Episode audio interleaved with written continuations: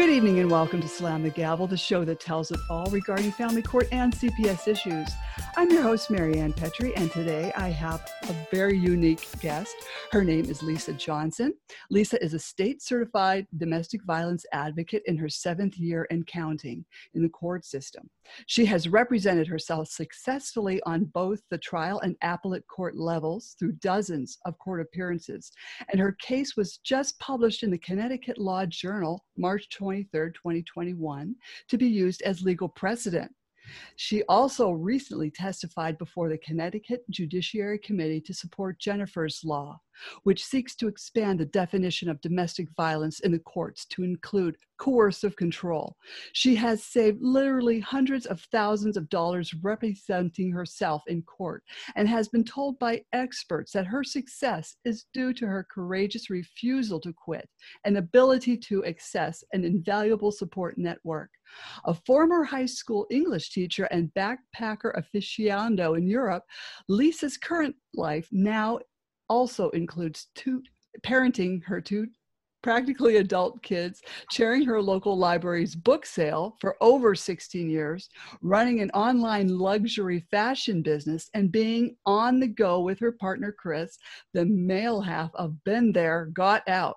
She also enjoys reading, tag sailing, writing, hip hop dancing, kickboxing, and all kinds of creative projects like watercolors and her horseshoe crab necklaces we're going to talk about. So we're going to have a great, great conversation. So how are you doing? I'm good. I'm good. so you know how has everything been going for you you've got you've gotten uh, to the appellate level and how has that how's that been well um i mean you know i can't say it's fun no no never is. No. No it's not fun. It is very frustrating. But one of the interesting things about being stuck in the legal system for you know now in my seventh year is that there have been triumphant moments. And mm-hmm. you know that's that's what people have to realize when you're stuck in it. It's it's awful. But as you you know for being for being in this long there are so many things that you learn along the way that you always say ah oh, if i had known i mean the whole thing not just the legal process if i had known you know then what i know now wow and mm-hmm. and chris my partner with been there got out and i always say you know the amount of time money and energy we could have saved if oh. we know you know knowing what we know now it's crazy right. immeasurable right now like before you had an attorney representing you? Yes so i did you know i i did start the divorce well you know i was married for almost 18 years and in the relationship for 20 so it was almost half my life at the time. And um it wasn't like the typical uh, abusive relationship. He was more of a covert type so you know there weren't a lot of there wasn't a lot of fights. He basically had a double life. So um, the last couple of years in the marriage all that's when i discovered the double life and how things had been going actually for 20 years that i didn't know about. And it took a while to make the decision to leave. And so um, you know having two kids people you can't just walk out. Like people who know nothing about this kind of thing say well why didn't you just leave? Well because uh, i have a business. I'm a member of this community. I'm very settled here. You know my kids are too. It's it's there are so many things involved when first just getting out of a, a toxic relationship. Mm-hmm. um, plus coming to terms with that it's even a toxic relationship when much of the abuse had been hidden for so long. So um, I did a lot of planning. It took about two years. And then I did get a divorce attorney on the recommendation of a lawyer friend of mine who was not a divorce attorney. Hmm. And that's something that, you know, we, we always recommend to people is if you can, you know, you need to find someone that really specializes in your type of case. And at the time I had no idea that mine was, you know, dealing with domestic violence, but the lawyer that I chose was very um, savvy and during the first consult, within half an hour, he said, You're going to have a difficult case. Yours mm-hmm. is going to take about a year. And I was like, How do you know that? And that's a whole other topic to talk about. Um, mm-hmm. But it did take a year. But I, my lawyer, um, is a wonderful human being. He is just very emotionally sensitive and was an ally the whole time, but in some ways, he wasn't equipped to deal with what we were getting from the other side. Mm-hmm. So, um, yeah, he said that that there's usually one case a year that keeps him up in the middle of the night, and that year it was my case. Oh my goodness. Yeah. Was that um, due to you know in your marriage you had emotional abuse as well as um, well b- control issues with a yes. with a narcissist well you know i don't like to say the labels because we're not we're not you know but from my from my own research i would say in the sociopath covert narcissist range. So with the covert types you know like it what yeah it definitely was emotional it definitely was financial it was very subtle um, but i didn't have a lot of the more overt stuff like he wasn't able to isolate i mean in the last couple of years yeah but he didn't isolate me from a support network you know i was always really involved in the community um, and i had a, a, a large amount of independence so so my case was a bit different but yes definitely finance i didn't even know that these types of abuse existed and mm-hmm. that's why it took me a year and a nine months to, to actually get help and get directed to a domestic violence center because there was only a little bit of physical abuse which of course i downplayed as well. Mm-hmm. and um, I, I really wasn't sure what i was dealing with. When you come to that realization you know it's so hard to tell your kids that you know you're going to get a divorce and we're out of here. And um, you've got to have a lot of emotional support from your family. Did you have good support systems that's a really good question because i actually did not tell anybody for the last couple of years of my marriage i told actually i told three friends um, who had no experience with any of this and i think you know tr- tried to give good advice, but it really uh, ended up not being good advice. It wasn't their fault at all. It's that I really should have had expert support, which I don't feel family members and friends um, can can really provide without having experience, especially in the insidious nature of emotional abuse and financial abuse and all of that. Mm-hmm. Um, but anyway, uh, all right. So you asked about let's see there was like a few things in there that i remember like about telling the kids about the, the divorce mm-hmm. and that kind of thing so like i said it before i knew that i was going to get a divorce there were some things that came out in those last couple of years in the marriage mm-hmm. and the first thing is um, that he had been having an online affair mm-hmm. so i didn't realize but that that had been going on probably for most of the marriage uh, you know for the it definitely since since our honeymoon and before that. So these affairs had been going on for a long time.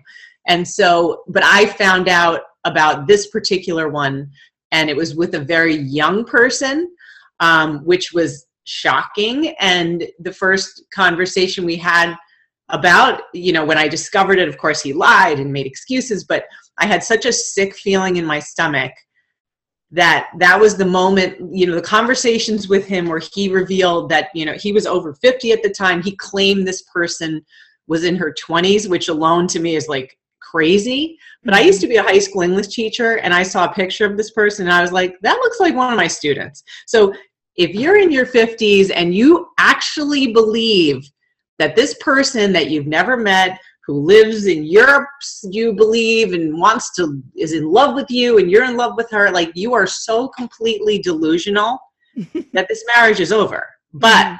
I did agree to go to counseling because I thought of my kids first. I thought I want them to have an intact family. You know, there's, I don't want to do anything to break up this family. So we wasted a lot of time a lot of money and a lot of my energy in mm-hmm. therapists that caused more damage, which is a whole other conversation, mm-hmm. more damage um, than they should have. And we always tell our people that it is going to therapy with a, an abusive person is is not helpful. It's dangerous. Mm-hmm. And it was literally the number one thing I learned. the first thing I learned in the first day of my domestic violence advocacy training is you never go to therapy with an abusive person and you never recommend it. So um, yeah, so that didn't work out. Um, bring me back to the original question because I, I probably went on a tangent. But oh, about telling the kids.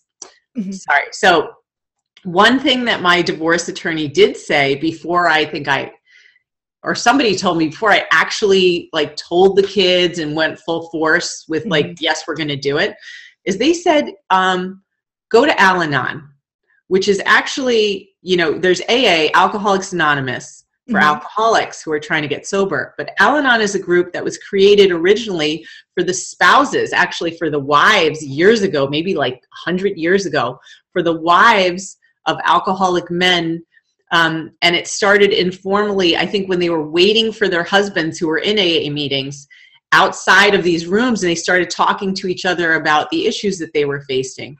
And Al-Anon um, is, you know, free. It's all over America. I, I don't know if it exists all over the world, but it basically teaches people who are who love or are involved with or have a family member who's an alcoholic or someone else with an addiction or a personality disorder to emotionally detach and realize that they don't have control over someone else's life and they have to stop you know immersing themselves in like what can i do to make it better that's mm-hmm. sort of the, the basic gist of it so i went i started like the, the, literally like two days after i finally got my ex to finally move out of our house i went to a meeting and i was just like you know i don't know how i'm going to get to this point and I was cry- I'm not a crier. Well, I, I was during the marriage. Yeah, right. I'm not generally a crier, but I cried during that meeting and I asked people in the meeting like how am I going to tell my kids? Like what am I going to tell my kids? So your mm-hmm. question you know that we're getting a divorce and that he's an addict or what do I do? And I got some of the best advice ever. It was so hard, but they said what you need to do and i again i didn't know what a narcissist was i didn't know what abuse was but they said you need to make sure to tell your kids the truth because what's going to happen is if you don't tell the, the kids the truth about the divorce and exactly why it's happening mm-hmm. he is going to paint you as the bad person who's mm-hmm. breaking the family and he's going to say that you're the one who won't let him come back and he's going to play the victim i don't know how they knew but that was like the best advice. And so shortly after that, you know, uh, I told the kids to try. I tried to have him there. He didn't want to tell them because he didn't want to say what was happening with him. Mm-hmm. Um, and I had said to him before we even told the kids, you know, you're going to have to think about what your kids are going to think about you for your behavior. That's that's between you and the kids. It has nothing to do with me. But mm-hmm. you know, what kind of role model are you for, as their parent and as a human being for for your behavior? And he never, you know, like typical abusive people, they don't think about the consequences. Mm-mm. So um, we told the kids, well, he, he tried to walk out, and I said, you know, I'm going to tell the kids the truth. He said, I don't think that's a good idea. And I said, but and keep in mind, my kids were teenagers, mm-hmm. a tween and a teen, so they were not young children. They were perfectly capable of understanding what was going on. Mm-hmm. And I said, I'm telling them the truth you don't want me to tell them the truth with you not here so, you know i'm giving you the opportunity so he stayed my son was sitting there as we were having this conversation as he was trying to get out of it and my son said i want to know the truth and said it. My son immediately started screaming. My mm. daughter was downstairs. He said my daughter needs to know what's going on too. He ran down told you know it was like crazy. My ex-husband was furious that you know again it was the beginning of exposure. And um, and that really changed everything and it was like one of the worst nights of my life you know seeing my kids pain and confusion because like i said we didn't have a lot of fighting there mm-hmm. wasn't a lot of strife and so it was a shock i think mm-hmm. I, I mean they knew more than i think i thought they knew but they were still like devastated it was during like easter vacation and you know i had like ran the next day to our local kids in crisis to get you know um, therapist recommendations and all kinds of things and it was so hard but i never regret doing that because it made things so much easier. And it also started them down the path of seeing their father for what he is without i didn't have to tell them.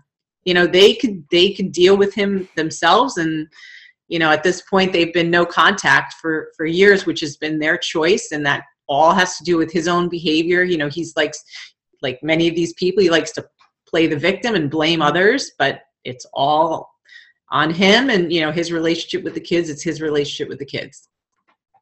So that was a long answer to that question. well, no, that was excellent. People need to know this because when you tell your children you're going through divorce, you you know, they tell you in court, you know, don't badmouth the other parent and you don't know how to explain it to them, you know, um, which I really didn't. I just said, we're moving into another house. so, I mean, we just left it at that. And, but we, we were co-parenting very well. Every situation's different, mm-hmm. you know? And so, but other than that, you know, everyone handles things differently, but you did it well because you had to tell them the truth.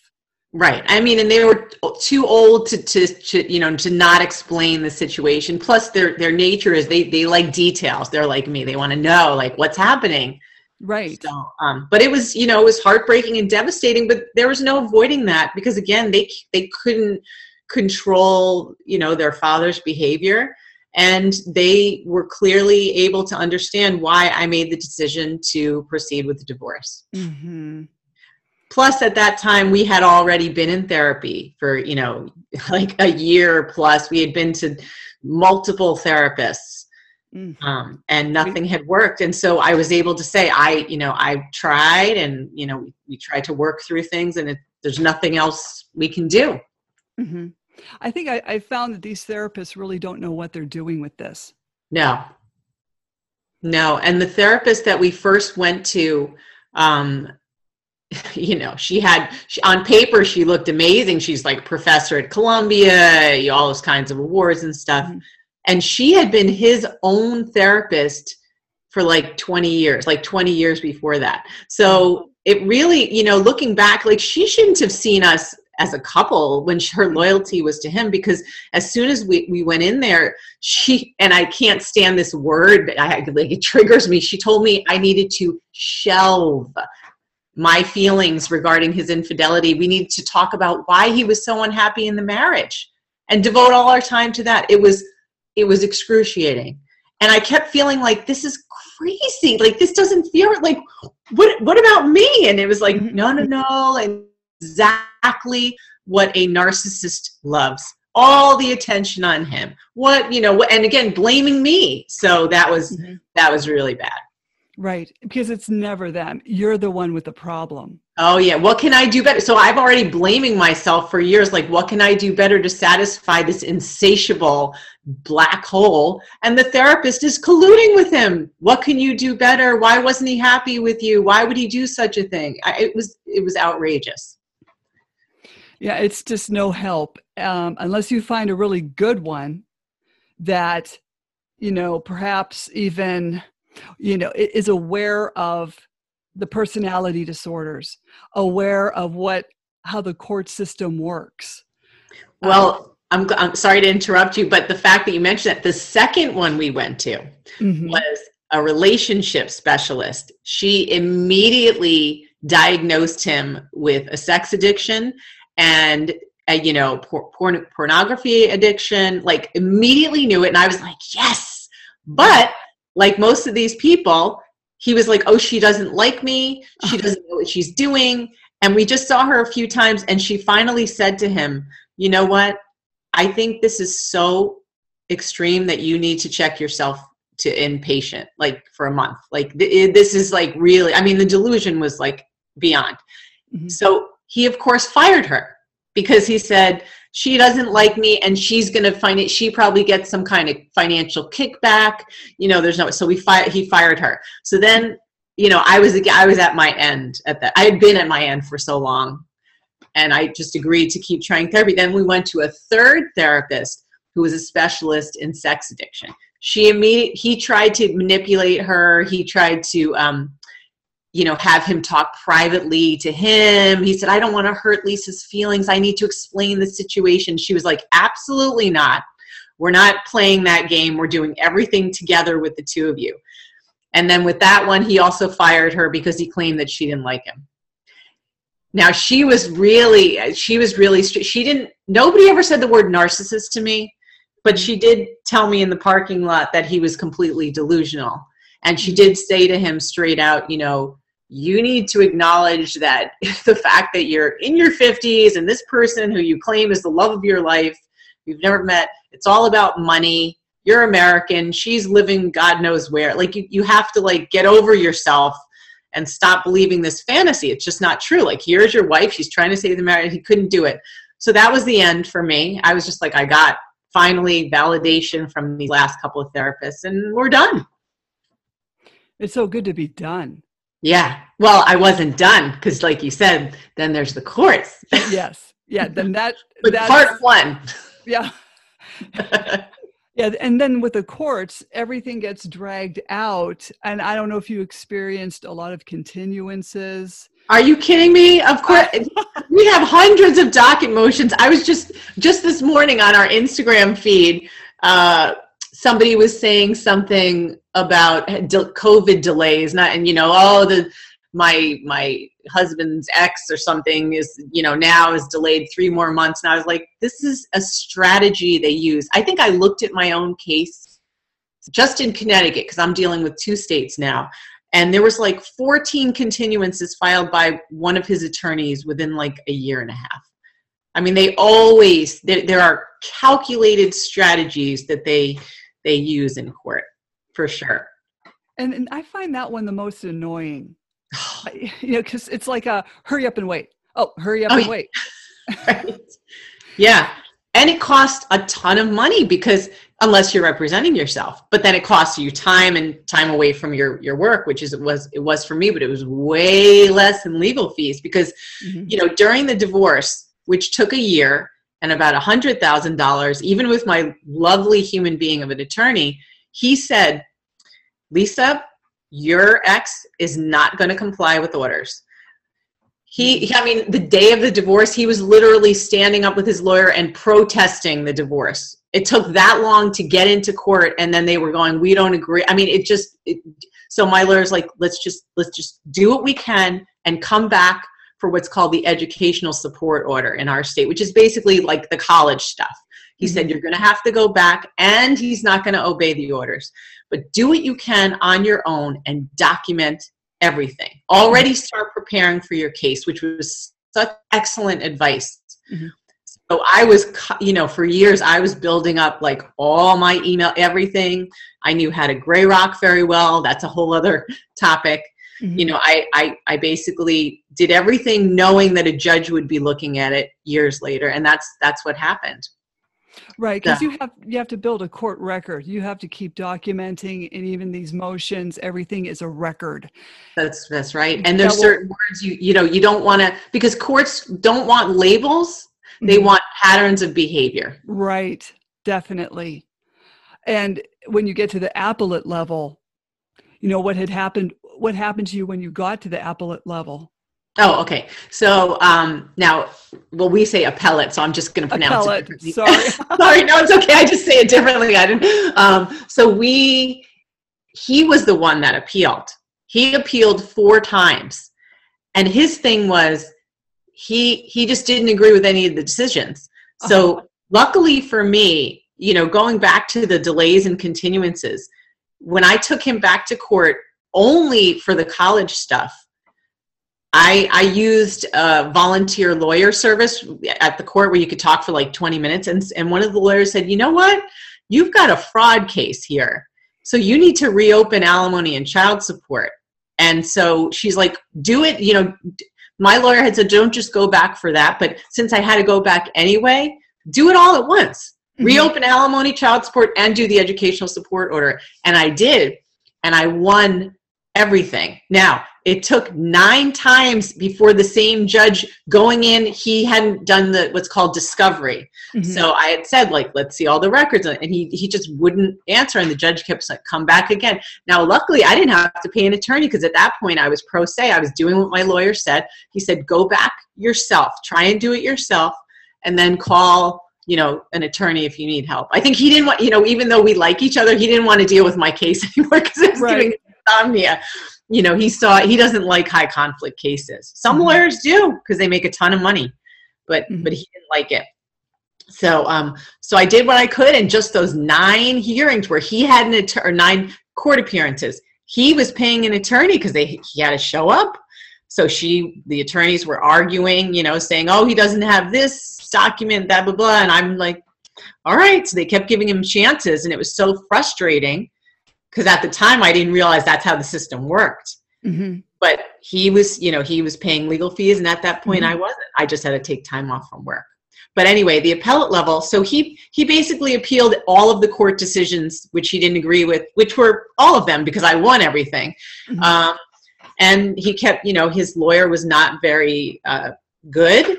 Mm-hmm. Um, one of the benefits of being pro se, if you know what you're doing, and you really, you know, you really do need to know what you're doing because you can mess up bad, badly if you don't. But um, you know your case better than anybody because mm-hmm. it's your only case.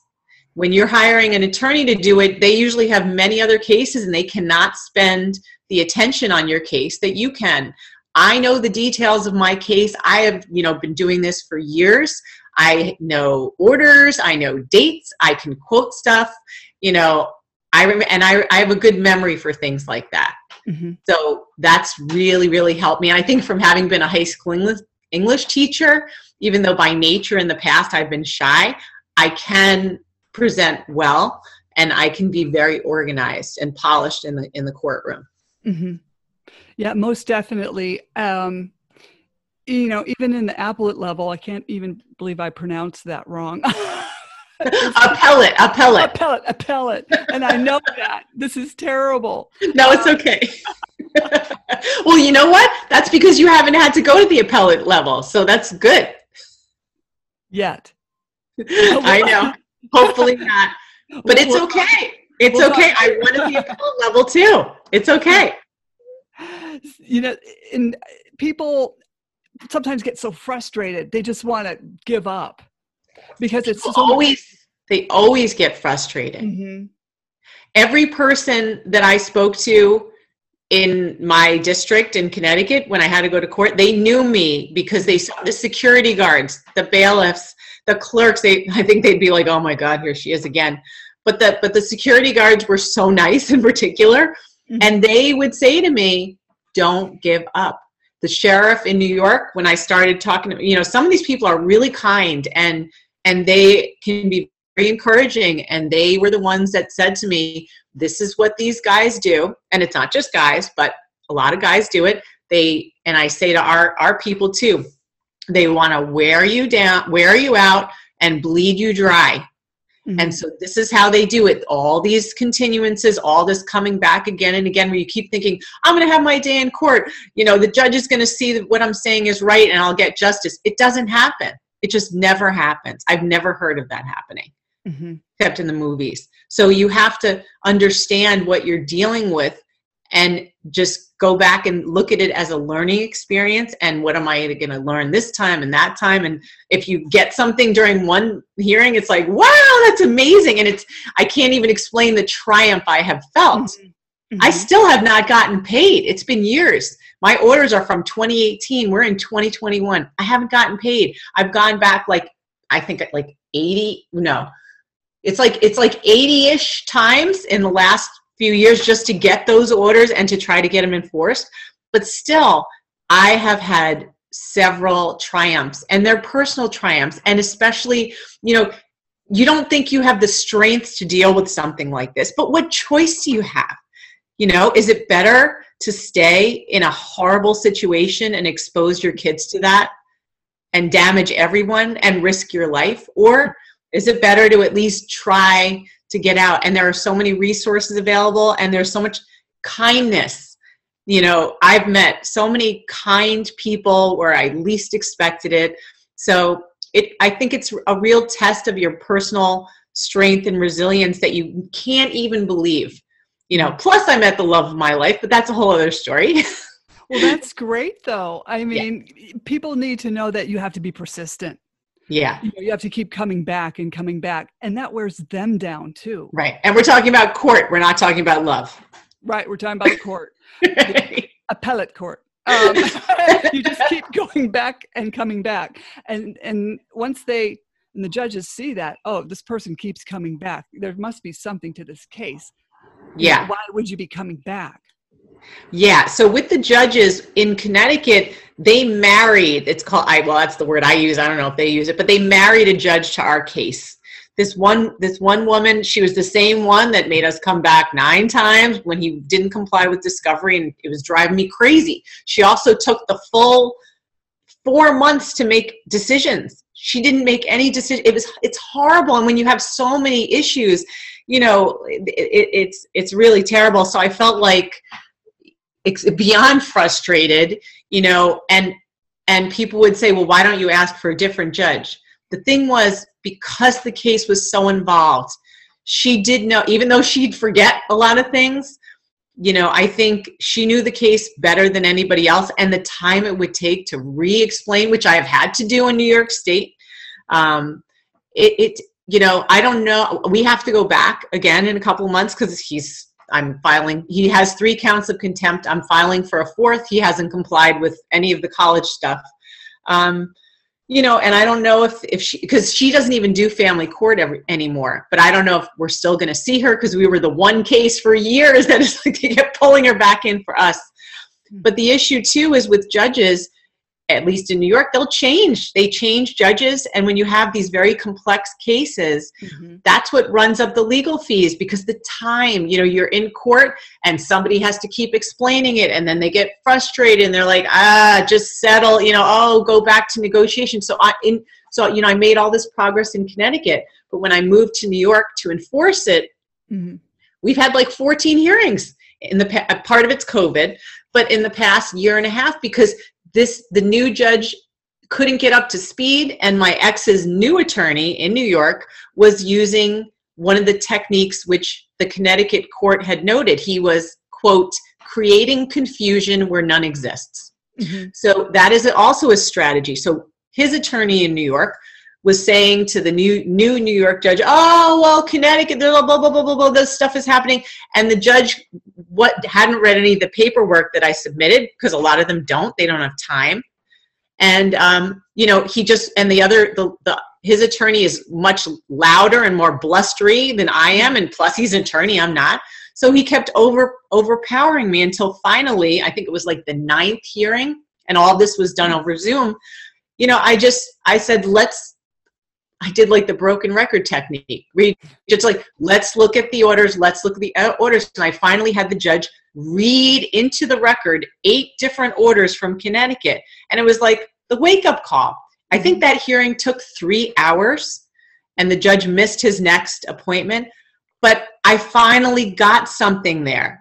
We made an agreement. There were deadlines and consequence. Of course, he broke it and new ones had to be made but it was clear and it's on the record so it's going to take time now but now he's off the case there's a new judge coming in oh. you know so to do it all over again but this is the kind of thing that makes people say i can't i can't deal with it anymore mm-hmm. you know but for me i'm like having built on all the success at the trial courts in Connecticut, the appellate court in Connecticut, having the case published. Oh my God! Like the guy at the at the law library said to me, this is highly unusual. Like the fact that you're pro se, you're self represented, and you won and it's being published, like that's huge. That's legal precedent. Like as long as Connecticut's a state, your case is going to be used, you know, for people to refer to. And that feels so good. So yeah, I haven't gotten paid, but like, wow. Yes, I'm so proud of you. That is an awesome accomplishment. Yeah, and I'm not an attorney. Like, I don't know what I'm doing.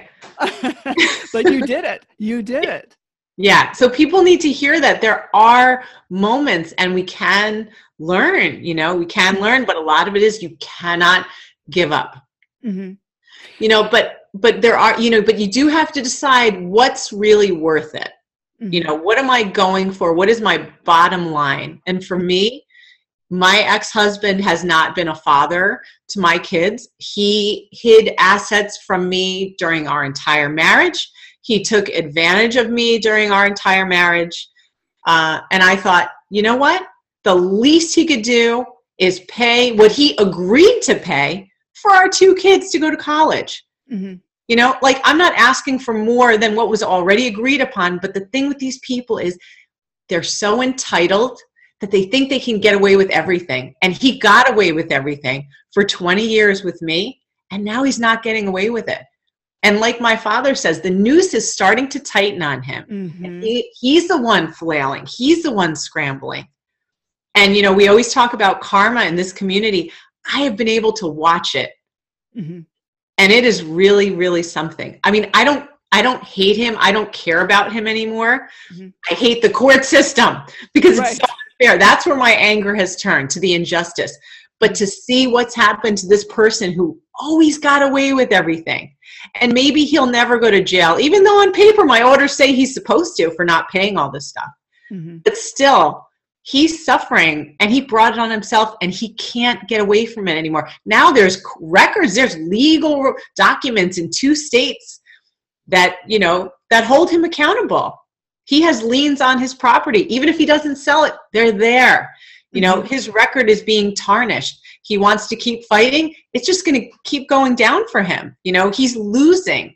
He's losing and it's exhausting Mm-hmm. but I feel like in my situation, it's worth it. And I feel like for my kids, it's worth it for them to see me fight for them and and to win. My son, um, who will probably hopefully be on your podcast because I'm sure he has a lot to say, but he wants to be an attorney. And I think he feels really proud of, you know, having a mother who's like fought for herself. And I actually have been told, and I think I'm going to do it when I finally get paid, but I, I'm thinking of going to law school, even though I'm 50 Mm-hmm. because you know I, i've already had so much experience and success like why not why not get the law degree Well, that's great. I think you should. I, Yeah. I think, you know, like even as a pro se, you have instincts. You also, you know, you're looking up case law, but you also have the instincts of what to look, what you're looking for when you're looking up the case law.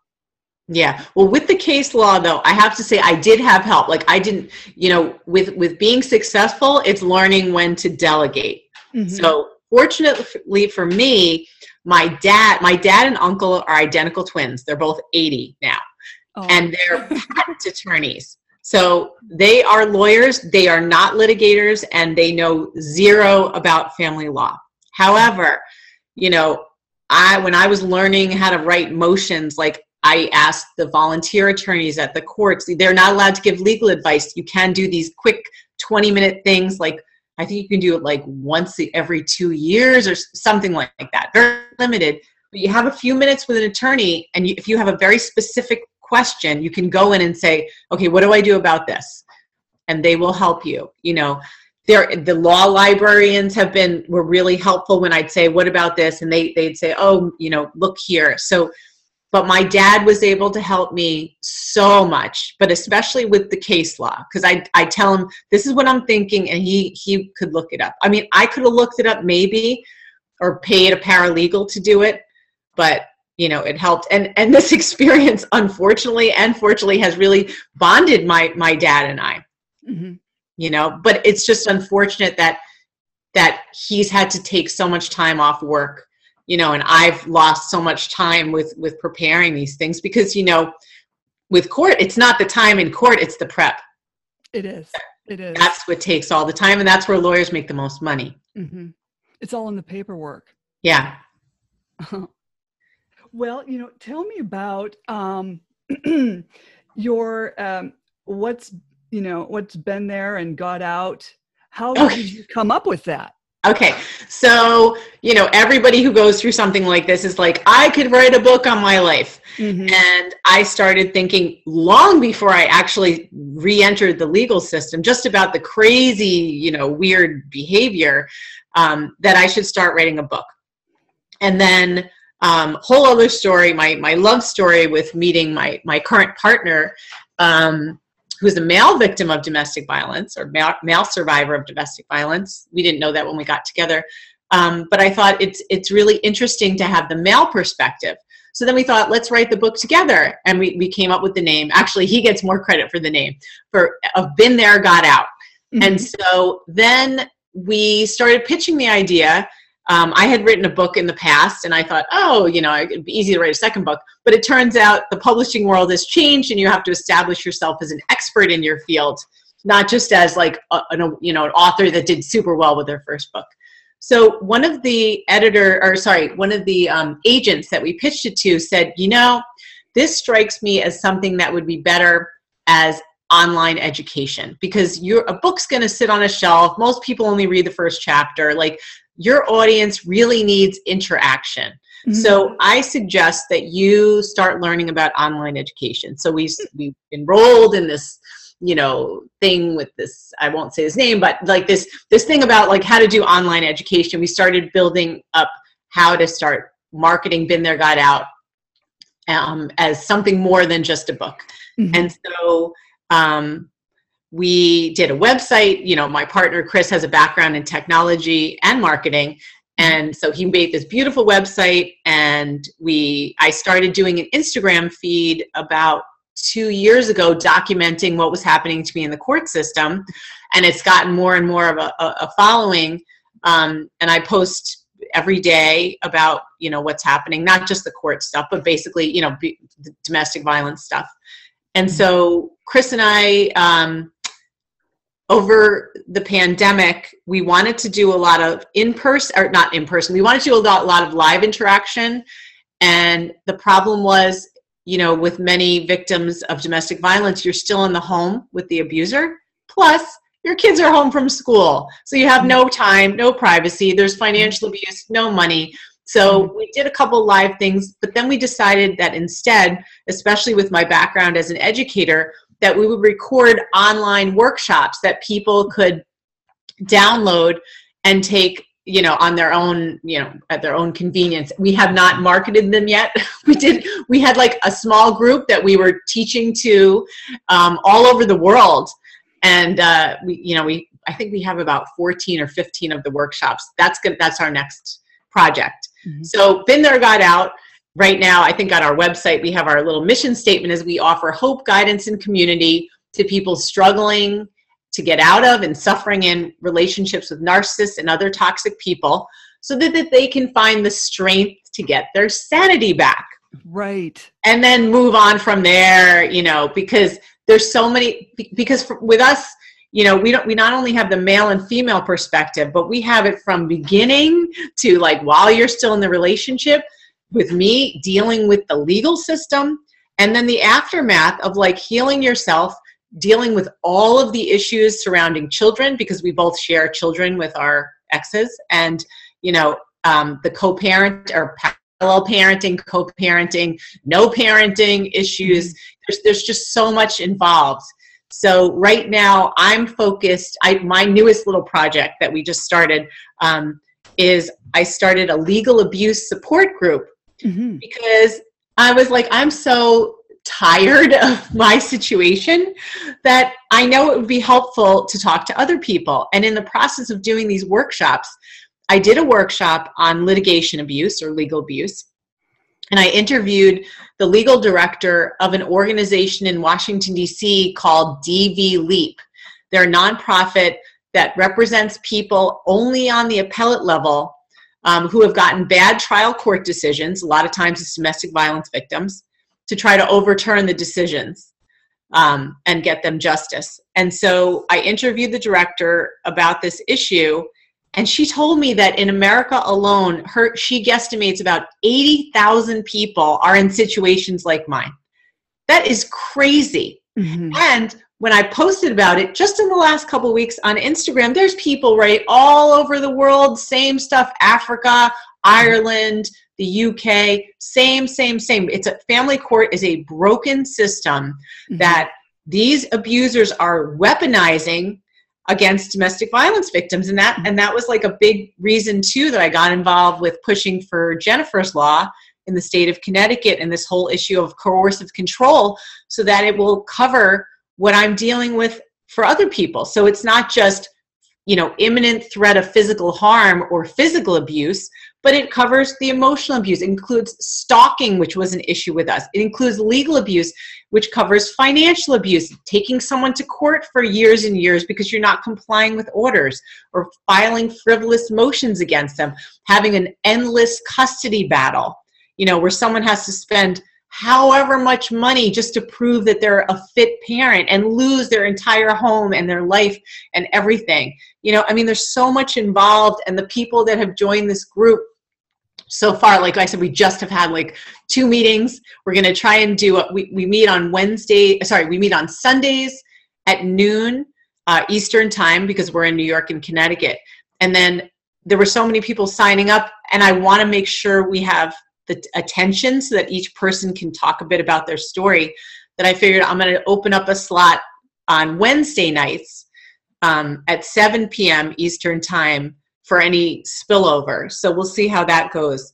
But it's just, you know, it's it's just awful. And I think that um, you know, everyone in that group so far has kids. So it's again not one of those, oh, just leave them and you know, just get away. Like, yeah, that doesn't work. Um, but they're all dealing with um, being terrified for their children. Some of their children have been sexually abused. A lot of them, uh, certainly all of them, have been emotionally abused. Some of the kids are babies and they're terrified about what it's going to be like to deal with this toxic influence on their child's life. Um, some of their kids are older and they're dealing with what has happened, you know, as a result of being involved in this mess. So there's there's so much to talk about. You know, I I just was saying to the group this past week, it's a legal abuse support group, so we are talking about a lot of things with court, but the ripple effects on mm-hmm. our lives. Like one of the questions we're going to talk about is how you can start to heal when you're still in the middle of this mess.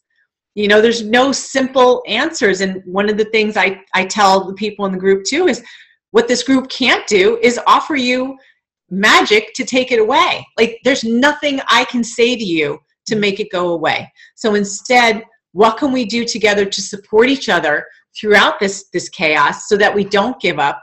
And we mm-hmm. know it's not just our situation. It's not just your crazy life that nobody else understands. Mm-hmm. that everyone's like that doesn't make any sense. It's court. It's a justice system. It's not. It's not it's not justice. It's the mm-hmm. opposite.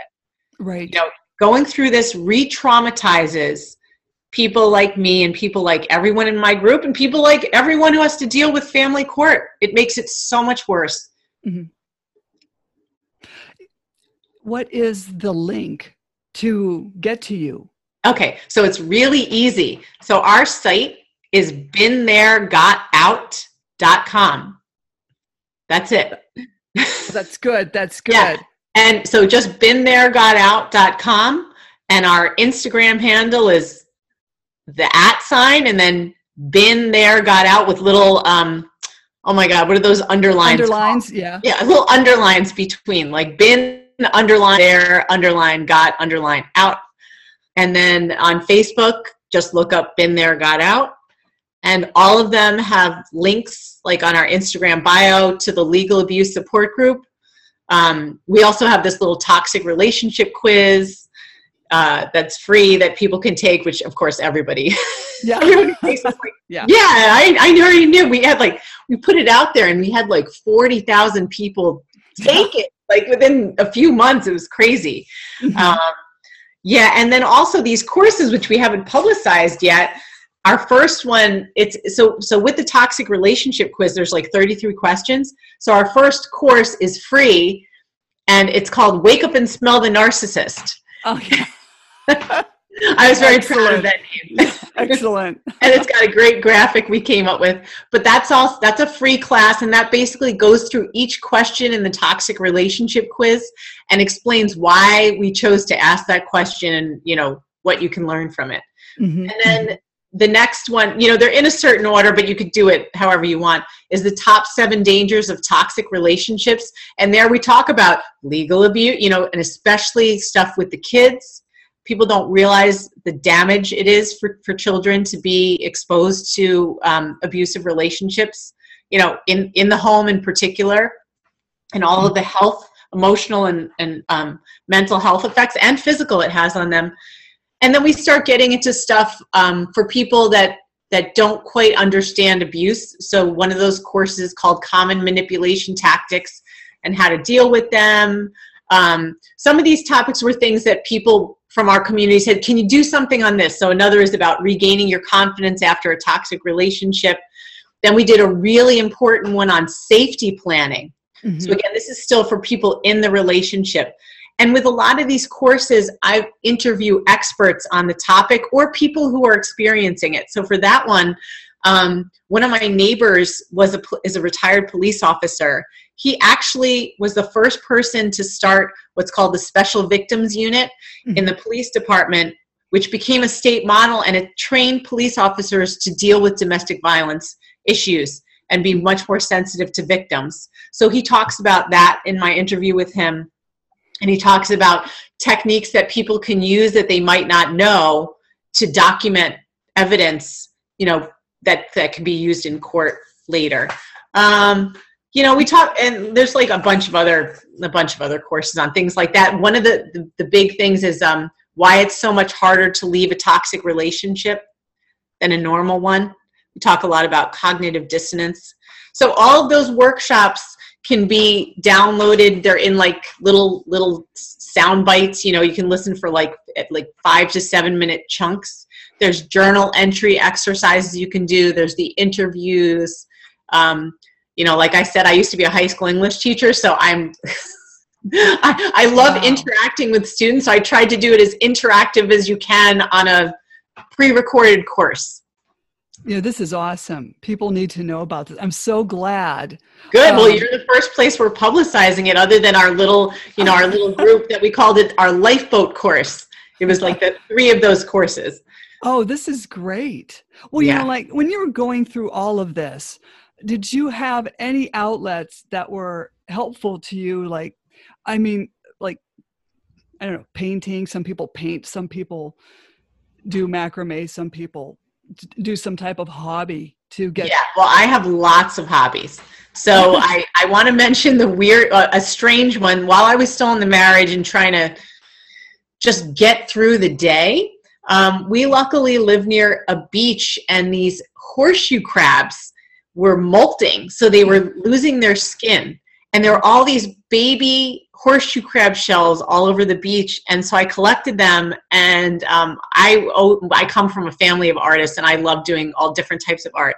And i thought i am going to make necklaces and it's cool. actually symbolic because which i didn't realize at the time but like shedding one's skin so i spent a lot of time on my porch that summer polyurethaning these little horseshoe crab shells spray painting them and putting them on necklaces while watching reruns of the series Catfish, which was from MTV like years and years ago, to help me try to make sense of my crazy situation. Because, like I said, my ex husband was having these online affairs.